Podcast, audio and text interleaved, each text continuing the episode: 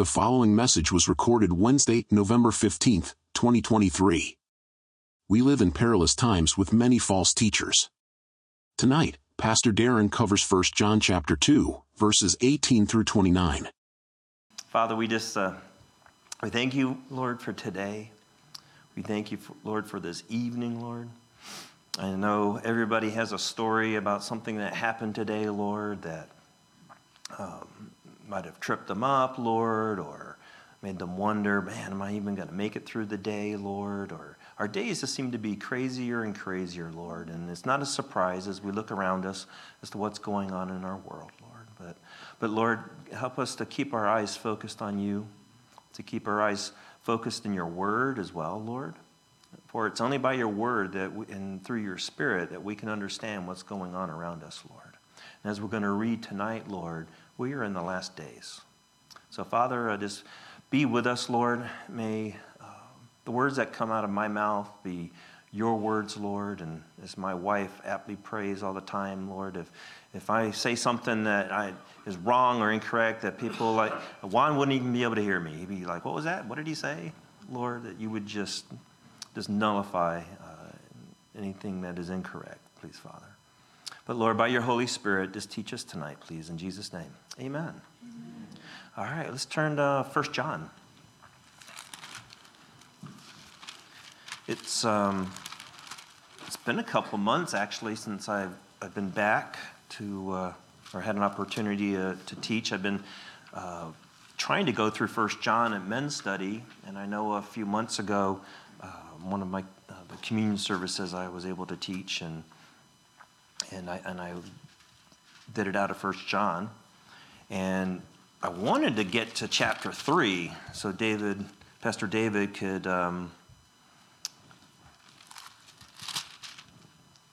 you know, behold what manner of love, right? So we could play that, right?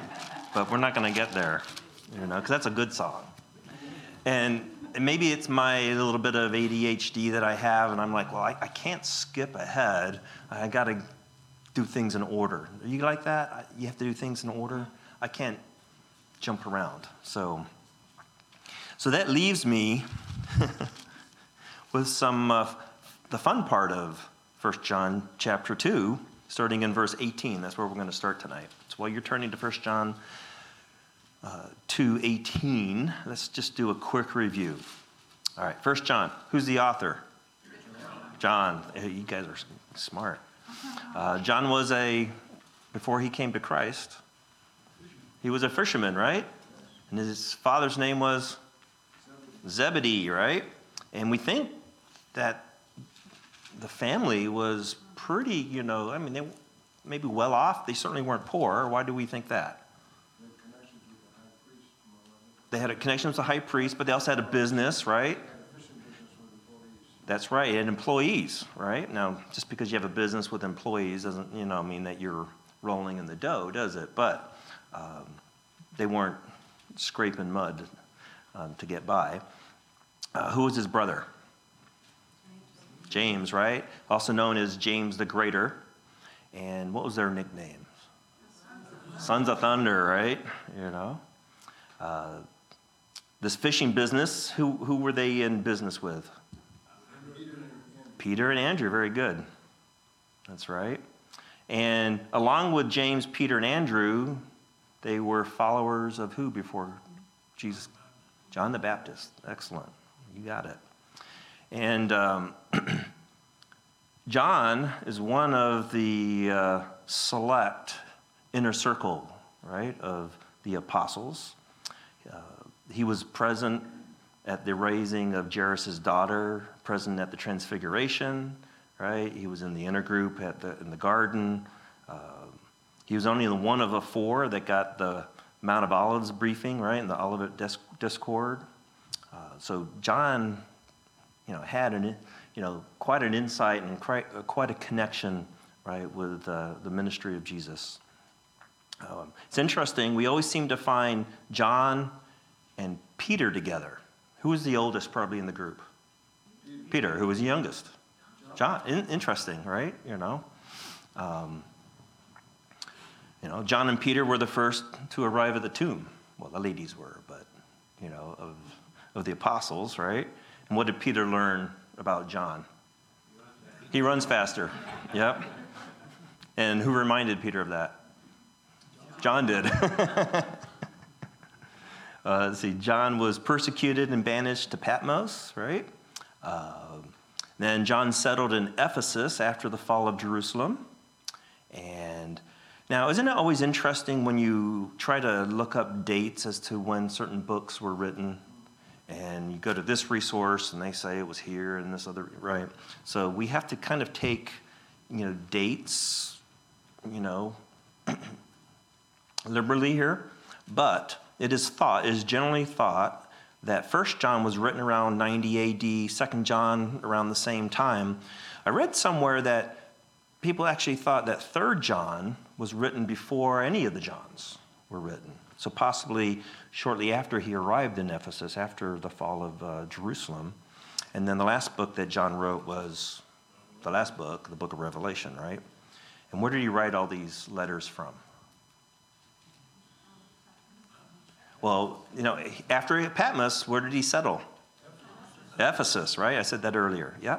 So all these were written from, um, from Ephesus. And uh, John is also known as the apostle of love, love right? Well, here, you're in chapter 2. Keep your finger there. Turn to chapter 1, verse 6. Actually, I'll start in verse 5 here, 1 John 1 5. This is the message which we have heard from him and declare to you that God is light and in him is no darkness at all. If we say that we have fellowship with him and walk in darkness, you lie. You're a liar. Right? And you do not practice the truth. Well, that's not very loving, is it? You know, John, you know, well, he is the apostle of love, right? The problem is, what do we do in our current culture. We like to redefine words, don't we? And so if you don't agree with what I say, and I feel that you're judging me, then I'm saying that you're unloving, right? Uh, and so today, people would, would read uh, what John has to say and go, that's not very loving of John. I mean, and we're going to find out that he has some other unquote unquote loving things to say tonight. Um, What's the purpose of writing this epistle? Let's go back to chapter 1, verse 4. And these things we write to you that your joy may be full. So, John's going to say some hard things to us, but he wants, and he's doing it because he wants our joy to be full. And if we go to the end, chapter 5, let's go to verse 13. These things I have written to you who believe in the name of the Son of God, that you may know that you have eternal life and that you may continue to believe in the name of the Son of God. What does John want us to do? He wants to remember that you're saved, you have salvation, you have eternal life. All right, let's go back to let's go to our text tonight and start in verse 18 here. Little children, it is the last hour. And as you have heard that the Antichrist is coming, even now many Antichrists have come, by which we know that it is the last hour. How do we know that we are currently in the end of the age? How do we know? He says it right here, right? What does he say? There's been how many? Many antichrists, right? What's an antichrist? Uh, uh, all right. Pastor Ritt recently, I can't remember if it was during Ben's study or if it was on a Wednesday or a, or a, a Sunday, uh, went through the definition of an antichrist. All right? Anti doesn't mean like what we think, like against, right? I'm against you, right? Anti means instead of, actually, right?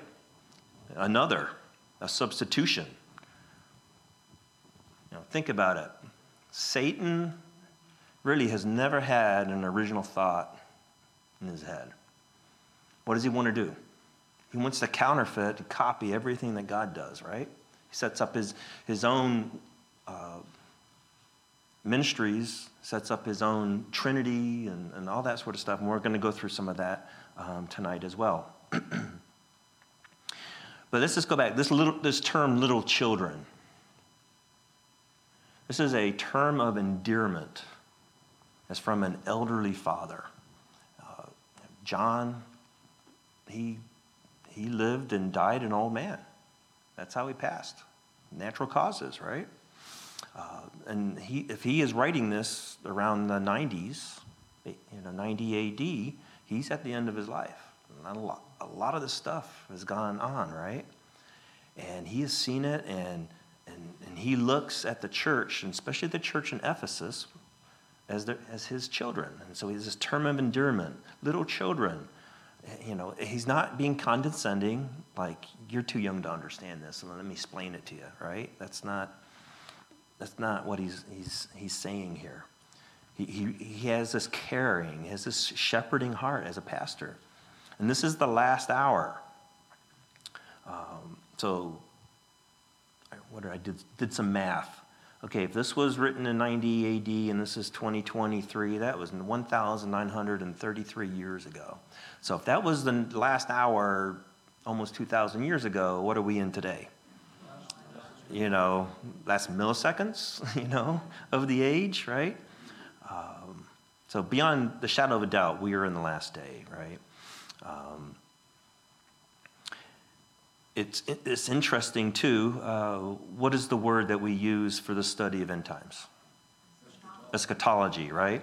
And this word last here, uh, the, the Greek word is um, eschatos, which means last, right? And so it's the last in the study of the last things, right? That's where we get the word eschatology from. Um,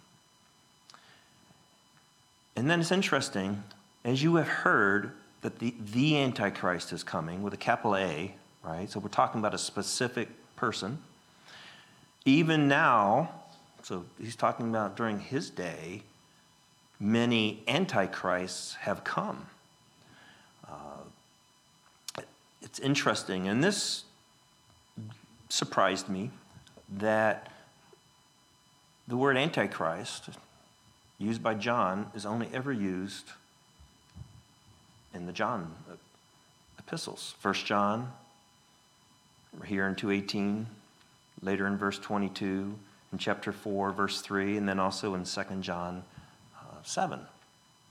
It's not used in the book of Revelation. I was like, really? So I had to go look. It's not. Not in my translations, you know, um, is the word Antichrist used. So he, he only uses that term four times.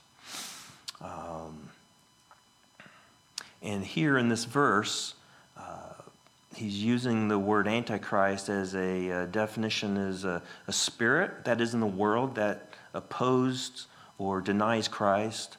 Um, it's also used to mean the false teachers who employ the spirit. And we also use it as a specific leader, a satanic superman, I read somewhere, you know, they put it, who will head up the final world rebellion against Christ, the Antichrist, right? And John uses those those three you know, antichrist, these three different ways right here in this one verse. Um, now, John is also going to go on and he's going to talk about false teachers that have the spirit of, of antichrist, right? And he's going to, he's going to talk about how they depart from the fellowship of believers, how they deny the faith, and then they try to deceive the faithful. So they depart, they deny, they deceive. So you get that? Three, they all begin with the same letter, right? Just like, you know. That was a joke. Bad joke. Depart, deny, deceive, okay? Um, all right. They depart from the fellowship of believers. Verse 9, starting in verse 19. They went out from us, but they were not of us. For if they had been of us, they would have continued with us, but they went out that they might be made manifest that none of them were of us. Wow. That's a lot of us's in there, right? They went out from us. All right. As I said, they departed from the fellowship of believers. think of a lot of the false teachers that we have today. Where do they come from? The church, right? And some of them are still in the false church, right? Uh, I mean, look at Andy Stanley, right? Who's his dad? Charles, right? He's, I think Charles is, he's, yeah, but he is, or was, I guess, right? He, he was a great teacher. I would not consider him a false teacher, would I? What do you consider Andy? So he came out, right? He came out of the faithful.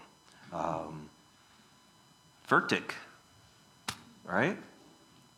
Didn't he go to Greenville, North Greenville University?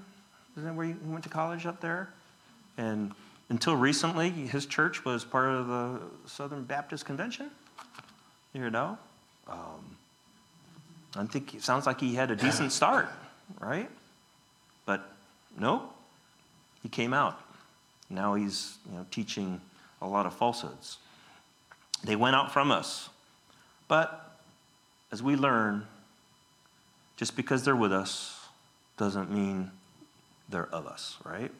But they were not of us, it says, you know, continues in verse 19. For if they had been of us, they would have continued with us. So when, you know, God is God, and why do some people walk straight lines with the Lord and why do some people fall off the edge of the cliff? I don't know, right?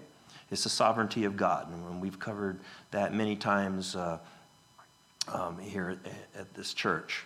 But if they had been with us, or, or had, had they been of us, they would never have left us. And it's that, that thought of, well, was he saved? Or did he backslide or, or what, right? And guys, I don't know if you remember what I said in men's Bible study a couple months ago when we covered another part of this text um, about people who are falling away. It's not over until the fat lady sings, right? And, you know, not until it's over, all right? And so, you know, we, we, some we see some of these people that have left the faith today, and they're still walking, they're still breathing they still have a chance, right? We don't know. We don't know the end of their story, right? Now, somebody falls away and, and it looks like uh, their fruit is bad, right? Uh, they're teaching a bunch of, you know, you know false um, gospel, and then they die. Well, of course, we're not God. Praise God, we're not God, right? Only God knows. But from the outside looking in, we would go, hmm, they didn't finish well, maybe they weren't even of, um, of us, right? So, all that to say, if you're of God, you don't need to worry about it, right? He's going to keep you, and He'll keep you in the fellowship. Do y'all sin? Who's, somebody said, of course? Yeah, of course we sin, don't we, right? You know, and but if you know that you are of God and, and you make a bad choice, you, you do something you know, oh man, I shouldn't have done that, right? Did you lose your salvation? No. One says you were always saved, right? So you are always of us. I think what you find though is as you get more mature in the Lord over time, that when you make these, you trip up and you make these mistakes, you are a lot quicker to get back on your knees right away and repent of whatever you just did, right? You know, in the old days, I might have held out for a couple months. You know, I'm not gonna, you know, right? You know, now, you know, praise God, maybe I'll, I'll hold out for a couple of hours before. But they went out that they might be made manifest, that none of them were of us. So we have to see these people leave the church so that we know, yes? Can you think of anybody that has gone the wrong way and found the way back. Yourself or you know somebody? Myself. Okay. John Michael says himself. Anybody else? No? It'd be like when you turn 18 and go out in the world and leave you're Sure. Sure. I think I think Juan, you were more so asking of a Bible teacher Right, right. that kind of fell away and then, you know, came back. Off the top of my head, I can't think of, of anything. Um, but you're putting me on the spot. So I'm having a hard enough time, you know, standing, holding it together up here right now. Pastor Ed, you make it look easy.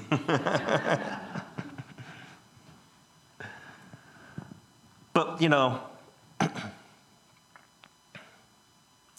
what's good and what is bad? How would we know that something is bad? How, would, how do we know that something is good? We have to have something to compare it to, right? In, in the human world, right? You know, this, this tastes sweet and this tastes sour, so therefore I know that this is good to me and this is bad, right? And so if we didn't have those that are walking away from the Lord, how do we know that then those that are staying are, are true? You know? Again, who has the mind of Christ? Who, who, well, we have the mind of Christ, but who has the mind of God? Right? I can't understand that. Um, be good Bereans. Amen. All right, where was I going with this?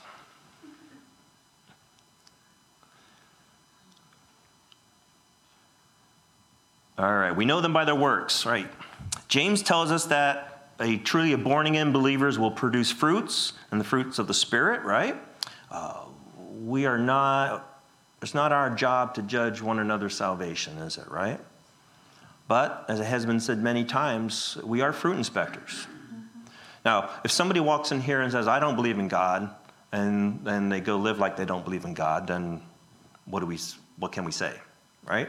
They're living, they're, they're actually being more honest than, you know, some believers are, right? But if somebody comes in and maybe you have a family member, right, and they go, I'm a Christian, I believe in God, and then they go off with their boyfriend and they go live together and, and so on and so forth, we go, well, that's not the fruit I'm seeing in your life, right? So we, we can be fruit inspectors and we, we need to speak that truth into their lives, right? In love. And sometimes speaking it into their lives involves more time on your knees than it does actually using your mouth. You understand what I'm saying? Um, 1 Corinthians 11 I'll just read this verse real quick. First, 1 Corinthians 11 19 says, There must be factions among you, that those who are approved may be recognized among you. Find that interesting? I, I thought that was kind of like, yeah. Um, it would be so much nicer, wouldn't it, if just everybody was who they were, or everybody was who they say they were? Does that make sense? I could just take, one says that that he's a born again believer and he, and he loves God, and I won't have to ever think anything about that. You know? When was the last time you spoke to somebody and they, they didn't keep their word? Probably almost, how many politicians have you ever spoken to? Right? you know? Um, but there has to be factions among us so that the approved can be recognized among you. 1 Timothy 1 4 talks about the, the great apostasy, right? And the, the falling away. And, um, but it is a very dangerous world out there for the believer. Uh, 2 Timothy chapters 3 and 4 talk about perilous times and perilous men. You know, in the last days, you know, perilous times will come upon us, right? I was thinking about this. 20 years ago, we moved from Western New York to South Carolina. We had an awesome church back in Western New York. And we moved down to South Carolina, and before we started coming here, it was almost two years trying to find a church in Greenville, South Carolina. And well, how hard it is to find a church in Greenville, South Carolina? There's a church in every corner, right? To find a church that felt like home, that taught the Word of God, that was that was so hard. And uh, but you know maybe there. I think I did research 20 years ago. I think in the greater Greenville, Spartanburg, Anderson area, there was like 1,400 churches. That's a lot of churches. What percentage of those churches do you think, you know, are sound Bible teaching churches? 2%? Pastor, they got it, 2%. They... Maybe, yeah. You know, Second Peter chapter 2 talks about destructive doctrines. There are so many churches out there that are teaching a false gospel. It's destruct, it is destructive to your um, your sal- salvation to your faith. Uh, so, you know, we are called to stay in fellowship, stay in church. But I didn't like the way the pastor said that last week. I don't think they do XYZ often enough. I don't like the way that that worship guy leads the worship team. I don't like, I don't like, I don't, I don't like the coffee. I don't like that, you know. It goes on and on and on. And what do people do? They leave over the small stuff. Again, how hard was it? I know, I know some of y'all, y'all's story on trying to find a church in this area. You want to go back to that? Now, if you go to a church and the pastor is teaching heresy, what are you supposed to do? Run, right? Get out of there. Le- leave, right?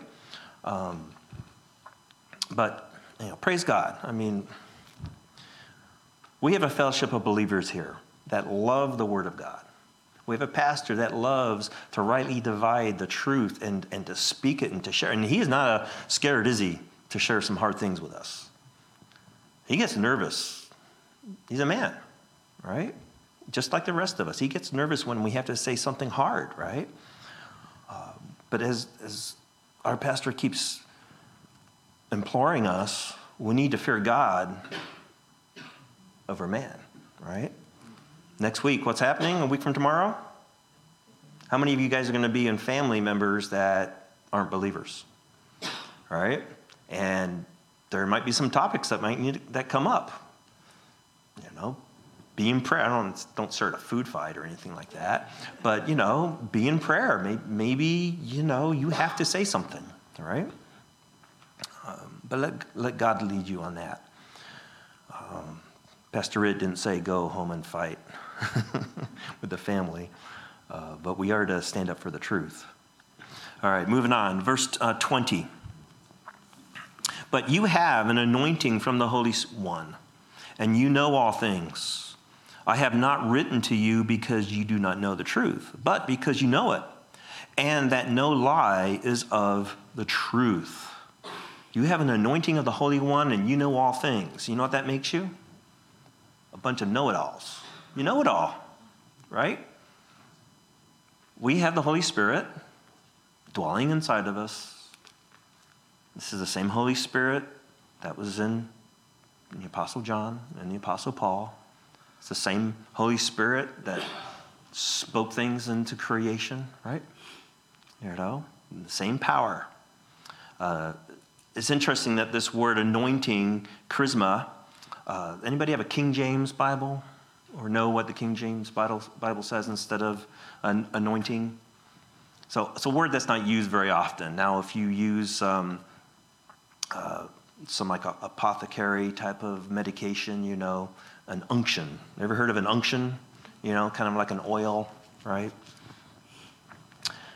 Unction, or anointing in this case, is the act of applying oil or an oily liquid to the head or some other part of the body, especially in order to dedicate a person or object to a particular service or function. You have been anointed by the Holy One to his, to his service. We have a purpose, right? Christian, you have a purpose, you have a role to play. Um, and we know all these things, especially if you've been sitting in this sanctuary for a couple of years. You've, you've been taught some things that many people, you know, um, folks in seminary have never been taught, even, right? Um, 1 John uh, 2 27, so if we jump down from um, verse 20 here down to verse 27, uh, but the anointing which you have received, the same word here, from him abides in you, and you do not need that anyone teach you. But as the same anointing teaches you concerning all things, and is true, and is not a lie, and just as it has, it has taught you, you will abide in him. We also see that uh, in 2 Corinthians chapter 1, verses 21 and 22, I'll just read these to you. Uh, now, he who establishes us with you in Christ and has anointed us is God, who also has sealed us and given us the Spirit in our hearts as a guarantee. So, this anointing, it's, it's not just so that you can understand, but it's a guarantee as to who you belong to, what your future is, where you're going. All right. Let's go down to verse 22. There's some more loving words from John. Who is a liar but he who denies that Jesus is the Christ? He is Antichrist, who denies the Father and the Son. Whoever denies the Son does not have the Father either. He who acknowledges the Son has the Father also. So, what's the one thing that we say here every Sunday morning before we start our services? The Apostles' Creed. Let me see if I can zip over to where do my notes go? No, no, no. Click the wrong thing.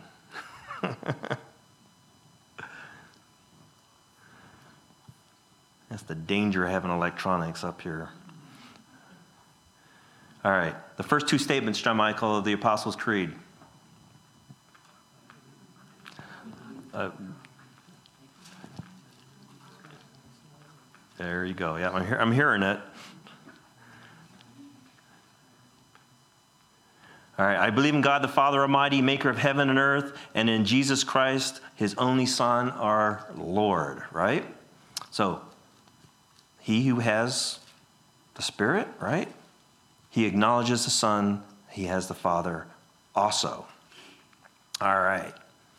But who would ever deny that God is the Father or deny that Jesus is the Son? Who would ever deny? Many people. Many people, right? Well, how about pastors? Quote unquote pastors. Uh, according to a study done in 2022 by Barna and the Cultural Research Center of Arizona Christian University. All right, you ready to pull your hair out? Just 37% of Christian pastors have a biblical worldview, with a predominant worldview among pastors, 62%, being syncretism, a hybrid mixture of disparate worldview elements blended into a customized philosophy of life. Doesn't that just kind of describe what the Christendom is today, right? A hybrid blending of, of a customized philosophy of life. Whatever you want it to be, you can, that, that's what it should be. 41% of senior and lead pastors have a biblical, biblical worldview. Well, praise God, 41%, but only 41% of senior pastors have a biblical worldview. And that's the highest among all different pastoral positions. Uh, David, help me remember. I think there was another study that, that we saw something like 12% of youth pastors have a biblical worldview, 13% of Sunday school pastors have a biblical worldview. These are the folks that are raising, you know, sharing the gospel and, and, the, and the word with our children and our teenagers. 12%, 2%. And the chosen doesn't have a biblical worldview. Um, specifically, the report found that one third or more of senior pastors believe, okay, so 33% or more of senior pastors believe the following things sexual relations between two unmarried people who, have, who believe they love each other is morally acceptable. Okay, problem, right? Determining moral truth is up to each individual. There are no moral absolutes that apply to everyone all the time. These are senior pastors. Okay? The Holy Spirit is not a living entity, but is a symbol of God's power, presence, and purity. This is what senior pastors, third, over a third of the senior pastors believe. Having faith matters more than which faith you have. Having faith matters more than which faith you have. Doesn't matter what you believe in, as long as you believe in something. Right? Basically, is what that's saying. Reincarnation is, is a real possibility. A person who is generally good or does enough good things for others can earn a place in heaven. Socialism is preferable to capitalism. Allowing property ownership uh, facilitates economic injustice. So, owning something, you're, you're, you're not nice people. All right? Uh, the Bible is ambiguous, ambiguous in its teaching about abortion, enabling you to make a strong argument either for or against abortion based on biblical principles. We saw that in an election a couple years ago, right? The senator over in, he was a pastor in Georgia, right? And he, he ran as a senator and got elected. And he's a pastor, and, and he was pro choice all the way, pro death all the way. Okay, additionally, now one third or more of senior pastors reject the following. That, that was what they believe in. Now, this is what they reject. They reject the following beliefs human life is sacred, wealth is entrusted to individuals to be managed for God's purposes, success is consistent obedience to God. They reject that. Success is consistent obedience to God. So don't be obedient to God, you know, is what they're because they aren't. People are born into sin, they reject this. People are born into sin can only be saved from its consequences by Jesus Christ. They personally will experience eternal salvation only because they have personally confessed their sins and accepted Jesus Christ as their Savior. They reject that. Over a third of senior pastors. Verse 22 who is a liar but he who denies that Jesus is the Christ? He is Antichrist who denies the Father and the Son. Whoever denies the Son does not have the Father either. He who acknowledges the Son has the Father also.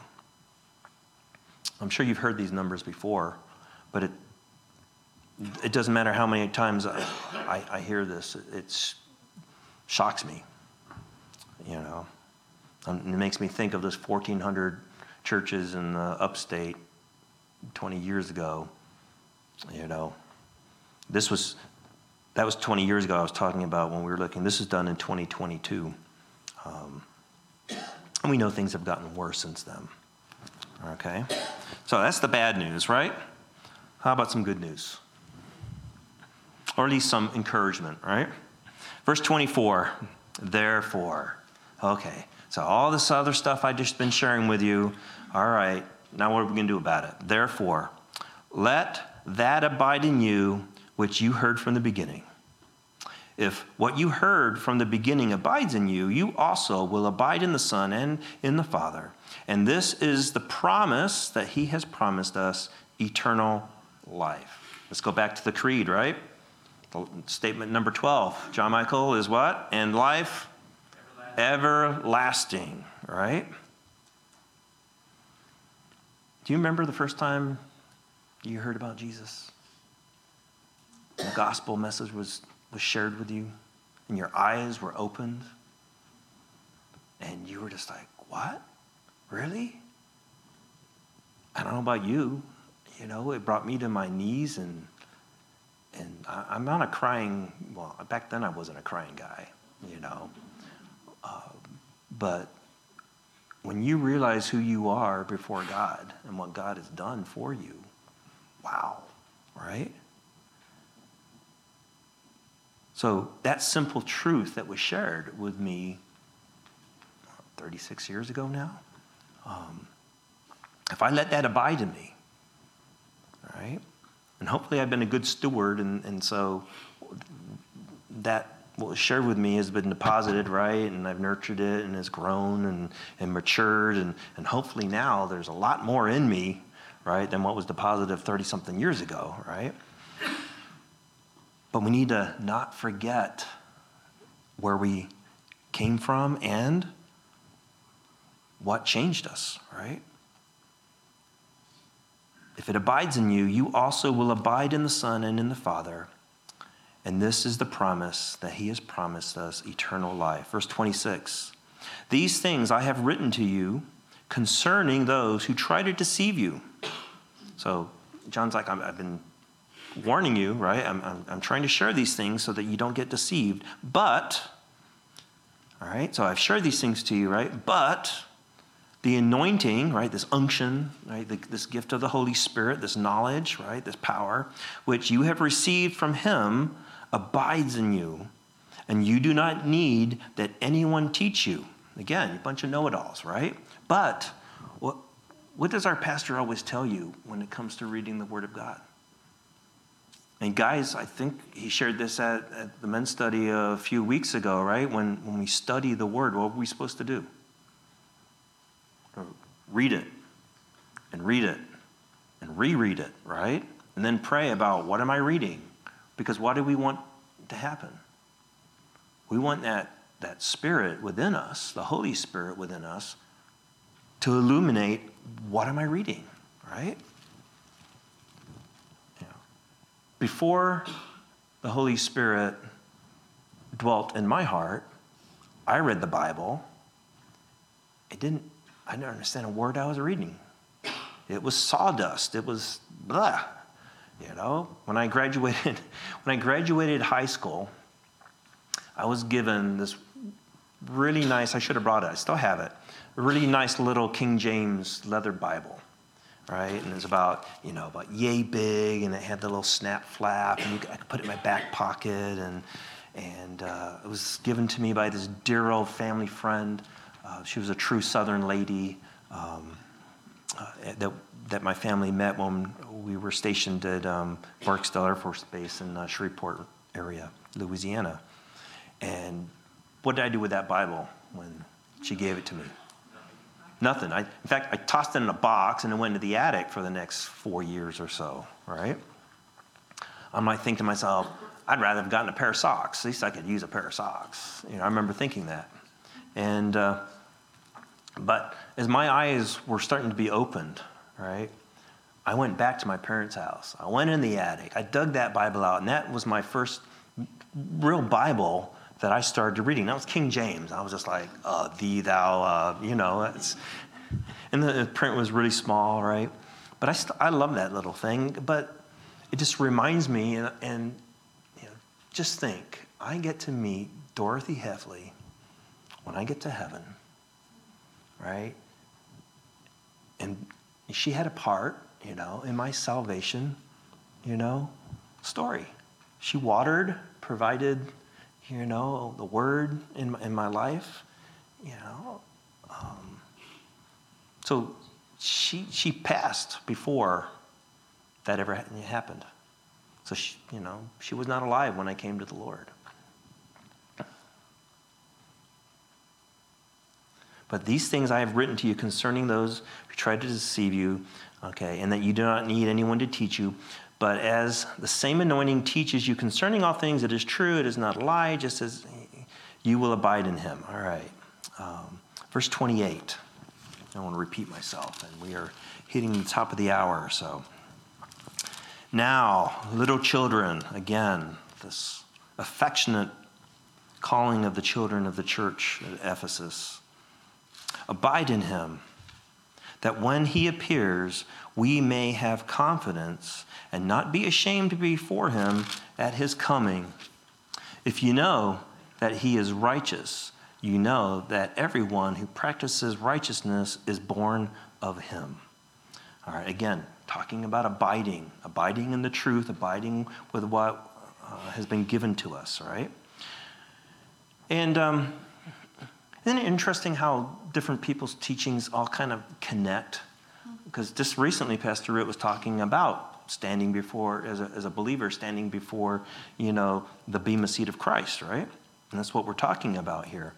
Yeah, that when he appears, when the Lord appears, we may have confidence and not be ashamed before him at his coming. Uh, so we stand before uh, Jesus. I already gave it away. It's the bema seat, right? But uh, it's also called the judgment seat of Christ and, and that's kind of a misnomer, right? When we hear of judgment seat, we think of judgment bad, right? But, but think it, you know, you're at an athletic competition and you have a bunch of judges that are, you know, watching the athletes, you know, compete. And, uh, you know, maybe it's uh, gymnastics or, you know, or what, what do they call it? Dressage when they when the horses go around and jump and, and all that sort of stuff, right? You know. Yeah, I know my sports really well, but um, but you know they're, they're rated on on their performance, right? And at the end, yeah, you got a ten, you got a you know a zero, Darren, you know, so on and so forth, right? Um, 2 Corinthians chapter 5 verse 10 says, "We must all appear before the judgment seat of Christ." that each one may receive the things done in the body while we're here, right? The side of eternity, according to what he has done, whether good or bad. So we're going to be judged what we've done here, the side of eternity, whether it was good or bad. The Greek word here for judgment seat is bema. That's where we get the, the, the term bema seat from, right? It means judgment seat. Um, a bema, was a raised platform on which judges sat to view athletic games. Their job was to make sure contestants followed the rules and to present awards to the victors. The bema was never a place to reprimand the athletes or to punish them in any way. It was a place of testing and reward. In the same way, the bema of Christ will not be a place of condemnation or censure, right? But we I don't want to be ashamed. Do you? When we come before the Lord. And how close are we to the end, one? We are like, we're, we're like milliseconds away. We've got to be so, so close.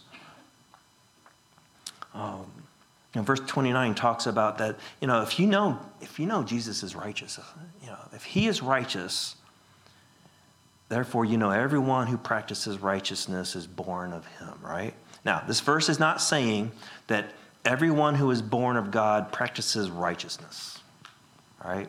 Otherwise, I'd be disqualified. I hate to tell you, right? And so would you. Uh, believers can walk in darkness and sin. We were, you know, we've talked about that already, you know, chapter 1, verse 6, 8, and, and uh, chapter 2, verse 1 points that out, right? But the point here is that when a child exhibits the nature of his or her father, he or she is perceived as the child of the father. Right? John 13 35 says what? By this they will know that you are my disciples if you have love for one another, right? Our God, our God is righteous. He's a righteous God. And if I am identified as a child of His, then what should I try to exhibit? The same, the same form of righteousness, right? Of love. Why God chooses us to share His truth to the world? it's another one of those things that I can't wait to find out. Lord, me? Really? You know? Um, Juan, maybe, but not me. But Pastor David said it rightly last Sunday. Quote David. He said, I don't know if you remember this, the very beginning of the service, before he started to teach, he said, If it sounds off, it's me. If it's right on, it's God, right? And so, you know, brothers and sisters, when we are out there in the world and you do something that just brings glory to the Lord, right? Who did it? God did it through us, right? And when we mess up, right, it's me. I did it. You did it, right? And immediately, as soon as you know that, what are we to do? Get on your knees and repent. Just ask the Lord to forgive you. He has promised us that if you ask, He will forgive, right? And you don't have His forgiveness because you don't ask. So ask. And ask right away. Don't let these things pile up where now you've got you know, uh, I have a dresser in my bedroom. I think maybe once every two years I clean the top of it off. And actually, I'll admit, this, this year, um, I didn't clean it off. Christy cleaned it off instead. She got tired looking at it, right? But you know what? If every week I would just go over to it and take the stuff, the broken things off there, you know, the, cough drop wrappers or whatever it may be, right? Or this little piece of electronics or this old battery and maybe dusted it every week. Wouldn't be a lot of work to do, would it be, every week? How many? How long did you spend on it? I mean, you you were doing it for you know an hour or so. And it's not a big dresser. I'm just talking about the top of the dresser, right? You know. You know what? Same with same with our, our lives. You know, when we mess up, just deal with it with the Lord right away. Don't let it pile up because sometimes too, we we we will say to ourselves, "I've messed up so bad that God will never forgive me. I, I, I can't come back." then you start falling out of fellowship, and you never return, right? So on, and it's just it's a downward spiral. All right, you may still be you still saved, but you know what? Why did John say he wrote this epistle? And these things I write to you that your joy may be full. So, Father, we just thank you that you care for us, that you are a good, good Father, Lord. And Lord, we just thank you for men like the Apostle uh, John, Lord, for the Charles Stanleys, Lord, for the Rit Varialis, Lord, in our lives, Lord, that want to teach us your truth, Lord. And Father, we want to leave here tonight, Lord, knowing that we have heard from you, Lord. We want to leave here tonight, Lord, changed. Father, I pray, Lord, for my brothers and sisters that, and for myself, that if there is anything that has been left uh, unsaid between you and me, Lord, that I, that I take care of it right now in this moment, Lord. Father, we thank you for your Holy Spirit. We th- thank you for that keeping power, the same power that created the world, the universe, Lord. Is the same power that keeps me in the palm of your hand, Lord.